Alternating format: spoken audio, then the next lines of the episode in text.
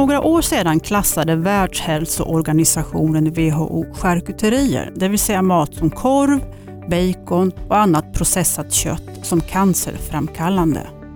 Men hur farligt är det att äta en korv då och då? Och kan man få cancer av för mycket socker? Och finns det mat som skyddar mot cancer? För att reda ut vad forskningen säger i dessa frågor har vi idag bjudit hit Isabel Drake som är epidemiolog vid Lunds universitet. Hon forskar bland annat på vilken betydelse vår livsstil och våra gener har för vår hälsa och för risken att insjukna i cancer. Själv heter jag Eva Bartonek. Så jag säger välkommen hit Isabel. Tack så hemskt mycket. Du, eh, cancer det är ju inte en sjukdom utan det är många olika sjukdomar och det är många olika faktorer som kan bidra till om man får eller inte får cancer. Slumpen och det genetiska arvet är ju två viktiga faktorer men också miljö och livsstil spelar ju in ganska mycket, åtminstone för vissa cancerformer. Så jag tänkte jag skulle börja med att fråga dig, kan man säga något generellt om kosten och hur den påverkar vår risk att insjukna i, i cancer? Eh, ja, det man kan säga idag när man har gått igenom all forskning på det området eh, och eh, vad det har utmynnat i för råd, så handlar det väldigt mycket om kosten som helhet och att äta en kost som, som gör det lättare att undvika en viktuppgång. För att övervikt och fetma är då kopplat till en ökad risk för flera olika cancertyper. Så att mm, fetma då, det ökar så att säga, risken generellt och det är inte kopplat till enskilda livsmedel. Men om jag ska eh, då gå tillbaka till det, det jag nämnde här i början, då, att, att WHO har klassat charkuterier, då, det vill säga korv, rökt skinka, leverpastej och så vidare, som, som cancerframkallande. Och då är det väl i första hand kopplat till tjocktarms och ändtarmscancer. Men det innebär ju också att charkuterier hamnar så att säga i samma kategori som rökning. Och Det kan väl knappast vara så att det är lika farligt att äta en korv som att röka en cigarett? Eh, det är det verkligen inte. Eh, så rökningen är ju det absolut viktigaste skulle jag säga som vi kan göra när det gäller vår egen livsstil och minska risken inte bara för cancer men även för andra sjukdomar. Men, men det man har kommit fram till är att det finns tillräckligt mycket bevis för att säga att charkuterier är cancerframkallande och det är du helt rätt i då att det gäller då tjock och ändtarmscancer där man har sett den kopplingen. Och rökning till exempel, det är ju en jätteviktig riskfaktor för lungcancer. Eh, och man kan säga att, eh, att rökning, att det blir en nästan upp till 20-faldig riskökning. Eh, medan den eh, relativa risken man ser för charkuterier, om man äter mycket charkuterier, är då 20 procent. Nu är ändå tjock och ändtarmscancer en väldigt vanlig typ av cancer, så även en sådan lite mindre relativ riskökning har en betydelse på eh, befolkningsnivå. Men för den enskilda individen, om man vill ställa det i paritet till rökning, så kan man säga att rökning ungefär eh, orsakar 20 procent av all cancer.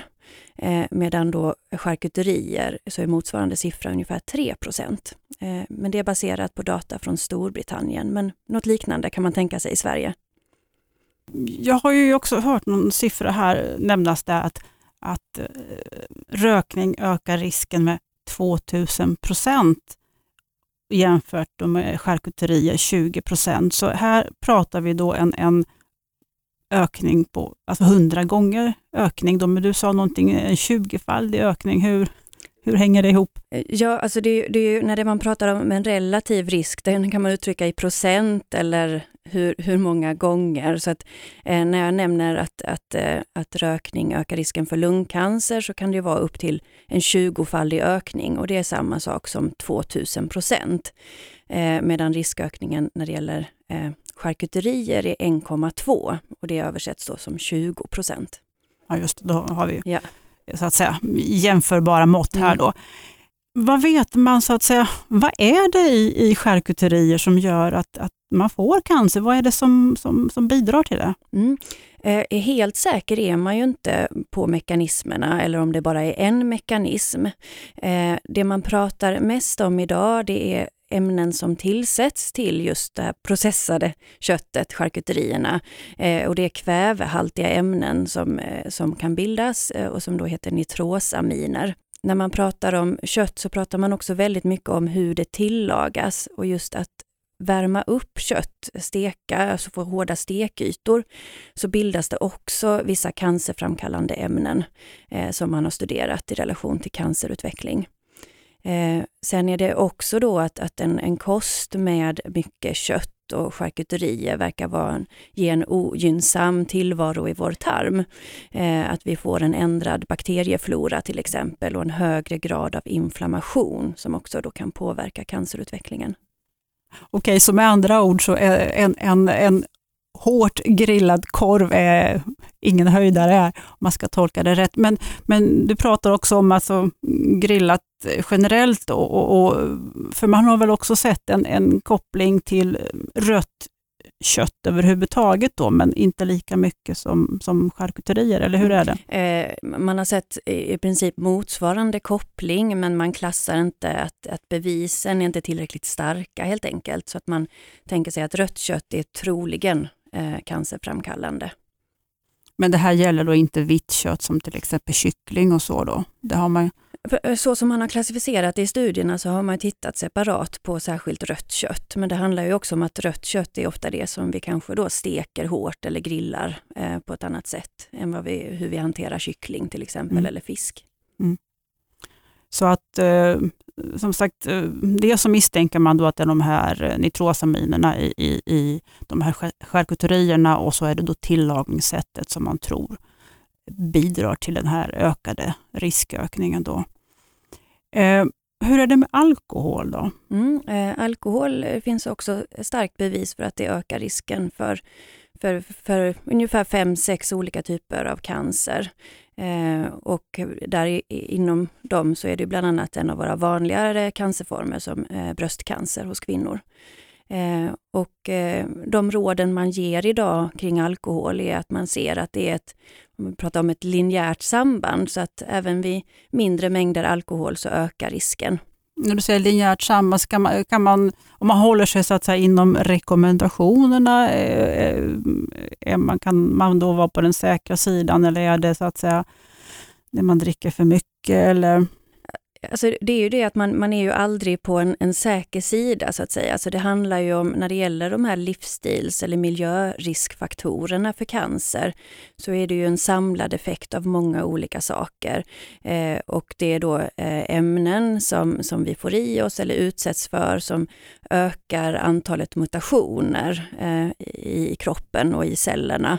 Eh, och har man otur då så får man en mutation som kan leda till cancer eller ökar öka benägenheten att få en cancer. Så att det är ju inte, det finns ju inget svart och vitt att man, att man får det eller inte.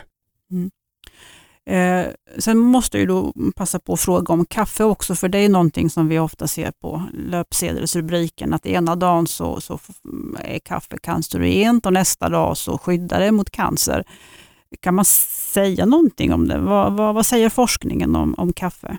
Eh, ja, eh, jag skulle säga att, att, forskningen kring kaffe, den är ganska spretig. Så när man tittar på all forskning som finns idag så, så ger man ju inga särskilda råd kring kaffe. Eh, det finns eh, många studier som tyder på att det kan ha vissa gynnsamma effekter och så finns det några studier som tyder på på några eh, sämre effekter. Eh, men man har inte sett något starkt samband och i den ena eller andra riktningen. Så att eh, vi kaffedrickare, vi kan lugnt fortsätta att dricka kaffe då förmodligen. Det tycker jag absolut. Mm. Om man nu skulle vända på steken, för nu har vi pratat om, om livsmedel som, som där man har sett att de, har en, eh, att de kan vara cancerogena. Då. Men om man vänder på det, finns det livsmedel som skyddar mot cancer? Mm, jag skulle säga att om man återigen då tittar på den sammantagna forskningen så så, så ger man inte så många specifika råd där man har sett att vissa livsmedel eller näringsämnen faktiskt minskar risken för cancer. Eh, utan de råden man ger där i form av att ät mer av till exempel frukt och grönsaker, fiberrika livsmedel, så, så är det del, delvis kopplat till att den typen av livsmedel också minskar vår risk för att gå upp i vikt och hjälper oss att bibehålla en normalvikt. Eh, Eh, men, men det är klart, det, det finns ju jättemånga studier som har tittat eh, även på enskilda näringsämnen och livsmedel som man tror har en, en gynnsam effekt och, och spekulerar också kring olika mekanismer som kan ligga bakom varför det skulle vara bra att äta mycket av någonting till exempel. Mm, men det finns alltså, idag så finns det så att säga ingen tillförlitlig forskning som, som kan peka ut ett visst livsmedel som man ska äta mycket av. Eh, nej, eh, utan det, det sammantagna är istället att, att kosten som helhet har ju betydelse. Eh, och då kan det ju vara den samlade effekten av många olika saker inom det. Eh, men det finns tyvärr inget eh, superlivsmedel för att minska risken för cancer eller ett kosttillskott av ett visst näringsämne till exempel som, som minskar risken. Det finns det inte. Eh, för det pratas ju också en del om antioxidanter och sådär, men det, det finns inga belägg för det heller då, eller hur ser det ut? Eh, nej, det gör det inte. Eh, man har ju gått vidare och tittat ganska mycket på kosttillskott i lite säkrare studie, studier där man kan ge en grupp av människor ett kosttillskott i form av ett, en tablett och så en annan grupp kan få då ett placebo. Eh, och då har man inte sett några Eh, effekter av det. Eh, eller snarare till och med i vissa studier att väldigt höga doser av kosttillskott kan kanske öka risken. Vårdpersonal som, som möter cancerpatienter brukar ofta få frågor om kosten. Där de här som eh, går på en cancerbehandling undrar vad ska jag äta eh, för att må bra, för att hjälpa mitt tillfrisknande? Är det något jag ska undvika? Vad, vad säger forskningen om det? Mm. Eh, det forskas väl eh, lite grann i alla fall på om kosten kan ha en del som ett komplement till annan cancerbehandling. Eh, men när man har tittat på vad som har gjorts hittills idag så anser man att det inte finns några särskilda råd att ge. Och det kan till viss del bero på att man inte har studerat det tillräckligt mycket. Men de råden man ger är snarare då att, att, att, följa de allmänna råden som vi har när det gäller cancerförebyggande. Att, att om man kan eh, om man har fått en cancerdiagnos, så försöka följa de råden. Eh, men det är såklart också i den mån man kan det. Eh, för det kan vara tuffa behandlingar och det är inte alltid så lätt att, att eh, tänka på kosten i, i det läget.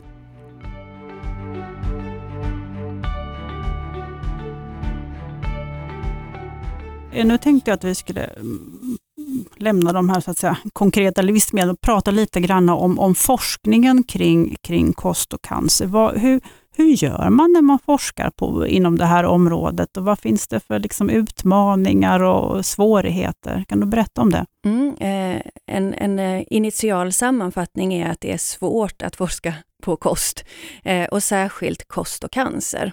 Eh, och det handlar ju till viss del då om att, att cancer tar väldigt lång tid att utvecklas. Så för att titta på kostens effekt så måste vi göra, väldigt, eh, göra studier som sträcker sig över väldigt lång tid. Men, men som forskare som intresserar sig för, för kopplingen mellan kost och cancer så, så kan man ju på något vis plocka pusselbitar från flera olika typer av studier. Eh, man kan ju bland annat eh, studera effekter av näringsämnen på celler eller på djurmodeller. Eh, där har man då nackdelen att det kan vara svårt att översätta de resultaten på människor och hur, vi, hur det faktiskt fungerar hos oss. Men de ska bara inflika här, mm. du menar att mm, om man gör det här så att säga djurförsök eller på celler, då kanske man kan få någon idé om så mekanismerna, är det det man är ute efter? Precis, så det, det är ju väldigt mycket enklare att kontrollera studier. så att det, det den typen av studier är, är bäst på det är att faktiskt titta på en exakt mekanism eh, eller ett faktiskt ett orsakssamband. Mm. Okej, då vad gör man för andra typer av studier då? Eh, ja, eh, sen om man har kanske en idé att man kanske har sett de här eh, mekanismerna i cell eller djurstudier så är det absolut viktigaste för att kunna ge oss människor något råd är att gå vidare på studier på människor. Eh, och där inom medicin så är det absolut bästa vi kan göra, det är det som kallas randomiserade kliniska prövningar. Eh, det är helt enkelt att vi får bjuda in eh, personer som vill delta i en studie och så slumpar vi in dem eh, så de slumpmässigt fördelas i olika grupper och så säger vi att den här ena gruppen, ni får äta på det här viset och den andra gruppen får äta på ett annat vis.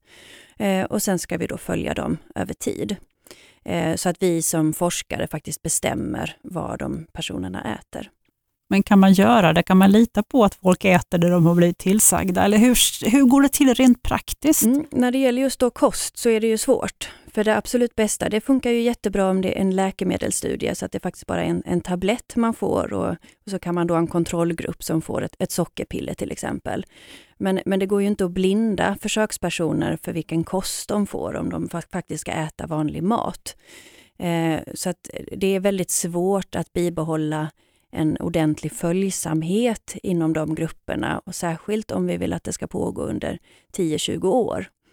Så därför finns det i princip inga randomiserade studier på, på kost och cancer. Mm, så hur gör man istället då? Ja, istället så får vi ju då förlita oss istället på det som kallas observationsstudier. Och det är då epidemiologiska studier. Eh, och då låter vi helt enkelt, då får vi också bjuda in folk att delta i studien, men då är det väldigt mycket fler personer vi kan bjuda in. Eh, så det kan vara tiotusentals personer. Och de får då försöka komma ihåg ungefär hur de äter och rapportera det till, till oss forskare. Och sen kan vi då följa dem över tid eh, via till exempel register, gör vi mycket i Sverige. Mm, jag tänker mig att, att eftersom det här är så komplext så, så är det säkert livsstilen för övrigt måste ju spela jättestor roll. Får de svara på andra frågor också vad gäller livsstil? Eller hur? Precis, så vi måste ju kunna samla in all annan information också. Så har vi faktorer som påverkar hur man äter, till exempel utbildningsnivå, eh, så vill man ju samla in den informationen också. Eh, och särskilt då de faktorer som både påverkar kosten men som även kan påverka sannolikheten att man får en cancerdiagnos. Mm. I Malmö så, så, så, startades för snart 30 år sedan en jättestor befolkningsstudie, Malmö kostcancer. Kan du berätta lite om det? Vad var syftet med den och hur många ingår i den? Eh, ja, det var Cancerfonden i Sverige som tog initiativ till att starta Malmö kostcancer. Eh, och eh, den studien är också en del av ett större europeiskt samarbete. Så det finns en stor studie då som heter European Prospective Investigation into Nutrition and Cancer. Eh, så det är då flera sådana här studier runt om i Europa. så man kan dels titta på alla de här personerna tillsammans, då är det en halv miljon. Eller så görs det också då flera studier bara i Malmö kost och cancer på de här nästan 30 000 individerna som ingår där. Och nu har den som sagt pågått eh, ganska länge, då i 30 år, så det har väl kommit en del resultat. Finns det några resultat som har just med kost och cancer, konkreta resultat som, som har kommit ut som du kan berätta om? Eller? Mm, eh, den har eh, precis, den har pågått i, i 30 år. Sen dröjde det mm, drygt 10 år innan man började titta på cancerutfall i den här studien. Så det var ju friska individer från början som gick med i studien. Eh, och det man började att titta på var bröstcancer framför allt, eh, den vanligaste typen av cancer. Jag skulle säga sammantaget vad man har kommit fram till både i Malmö cancer och i EPIC-studien då, eh, det är att, att jag tror man hade väldigt höga förhoppningar om att det fanns en väldigt stark koppling mellan kost och cancer, för det var det man hade trott. Eh, men man har också sett att, att det är så pass svårt att studera och att effekterna är kanske så pass små att det är väldigt svårt att se dem. Eh, men eh, i Malmö kost och cancer så har man tittat ganska mycket också då på hela kostmönstret. Och där ser vi att, att en, en kost i enlighet med de rekommendationer som finns idag både har kopplats till lägre risk för, för cancer men även för hjärt-kärlsjukdomar och typ 2-diabetes. Mm. Jag tänkte jag skulle prata lite grann om din forskning också.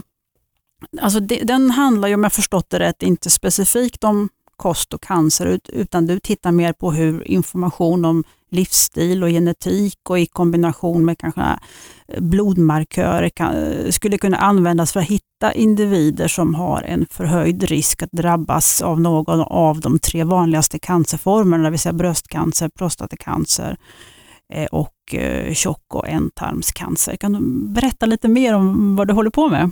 Eh, ja, det, det handlar väl, utgångspunkten är väl lite att, att se om vi kan ta hänsyn till väldigt mycket information om individen. Eh, både hitta nya och bättre sätt att mäta den genetiska risken eh, att få en cancer, eh, men då samtidigt också ta hänsyn till livsstilen Eh, så vill vi då se om vi kan bli bättre på att förutspå vilka som kommer få en cancer. Och då kan ju förhoppningen till exempel vara att, att när det gäller de här vanliga cancerformerna där det finns eh, till viss del screeningprogram implementerade, att kanske är det några personer som, som vi kan hitta som är vid väldigt hög risk och som kanske ska screenas oftare. Eh, medan det finns vissa individer som har ganska låg risk och att då behöver de kanske inte komma på lika många kontroller. Då kombinerar ni så att säga deras så att säga, genetiska profil och, ihop med deras livsstil och då, då ramlar det ut ett, ett antal individer som hamnar i, i högriskgrupp. Precis. Ja, okay. Eh, det, det är väl det, man säger, det långsiktiga målet med den forskningen. Eh, sen har vi också tittat ganska mycket på om vi kan eh, klassificera folk utifrån deras genetiska risk och se vilken effekt har livsstilen där. Eh, och det vi har sett, eh, det har vi gjort både på hjärt-kärlsjukdom, eh, men vi har även gjort det på cancer.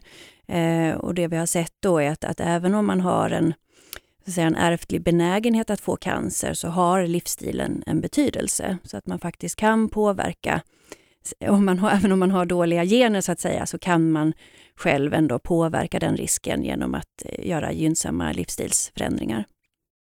Eh, är då tanken att man på något sätt ska, om man hittar de här personerna, att man helt enkelt, eh, om man hittar dem tidigt innan de blir sjuka, att man kan på något sätt informera dem om det här att du har en högre risk men vi vet att om du mm, lever sunt så att säga, så kan du minska den betydligt och Ja, eh, ja det, eh, precis. Sen, sen är det väl tveksamt om man kommer gå ut och faktiskt eh, screena hela befolkningar för att se vilka gener de har. Men om man till exempel vet om att man har med sig eh, föräldrar eller syskon som har fått eh, fått olika sjukdomar så att man faktiskt, och man kanske är orolig över detta, att veta att det, man kan ändå påverka den risken. Eh, och, och, förhoppningen är väl också att, att det kan motivera lite extra att, att tänka på livsstilen om man vet med sig att man har en ärftlig benägenhet att få sjukdom.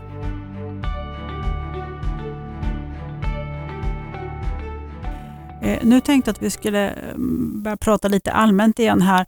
Eh, det finns ju en massa myter som, som florerar kring det här med, med mat och, och, och cancer och sådär.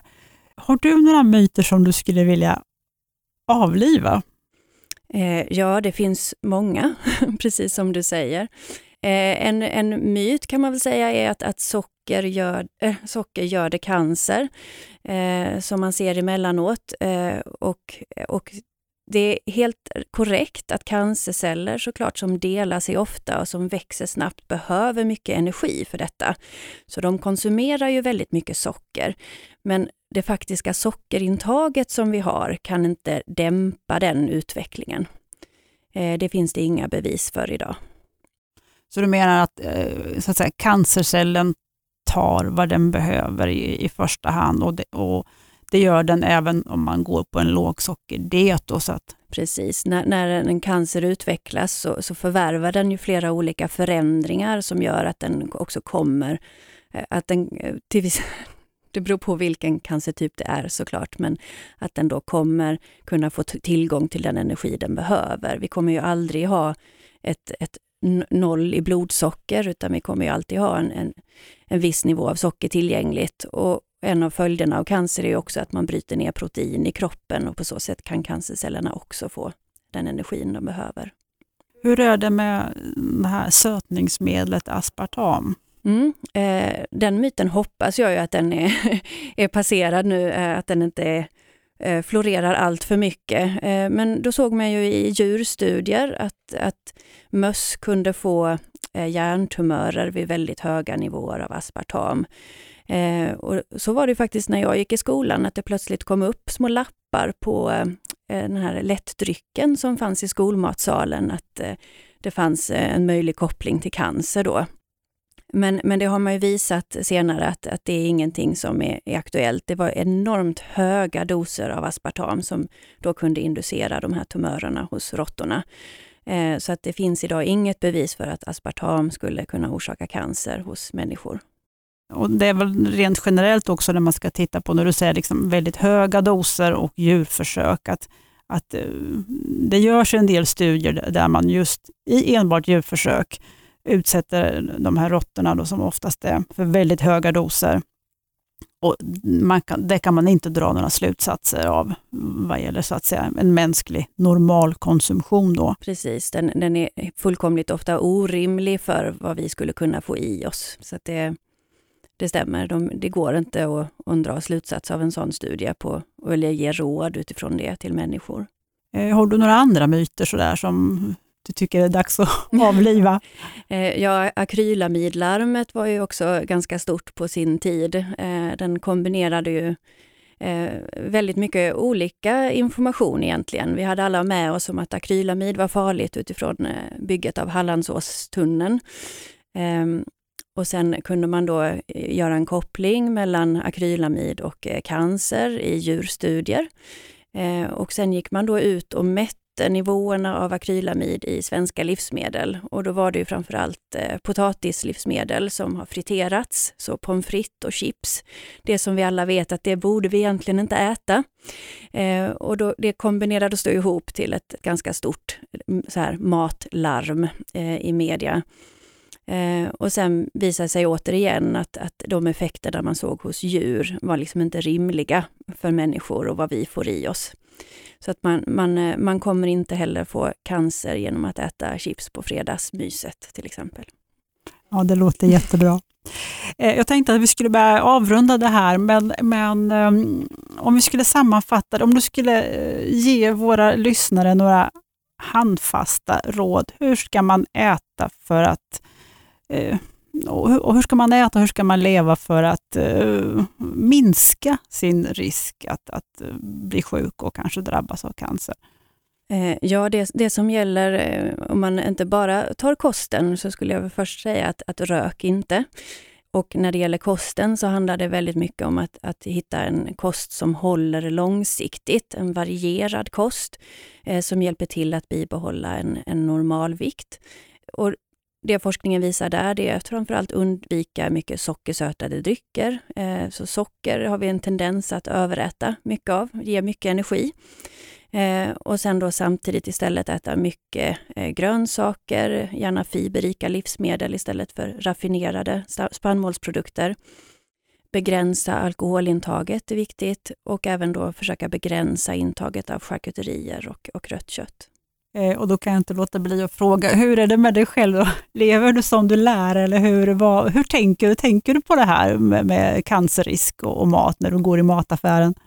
Eh, nej, det gör jag inte.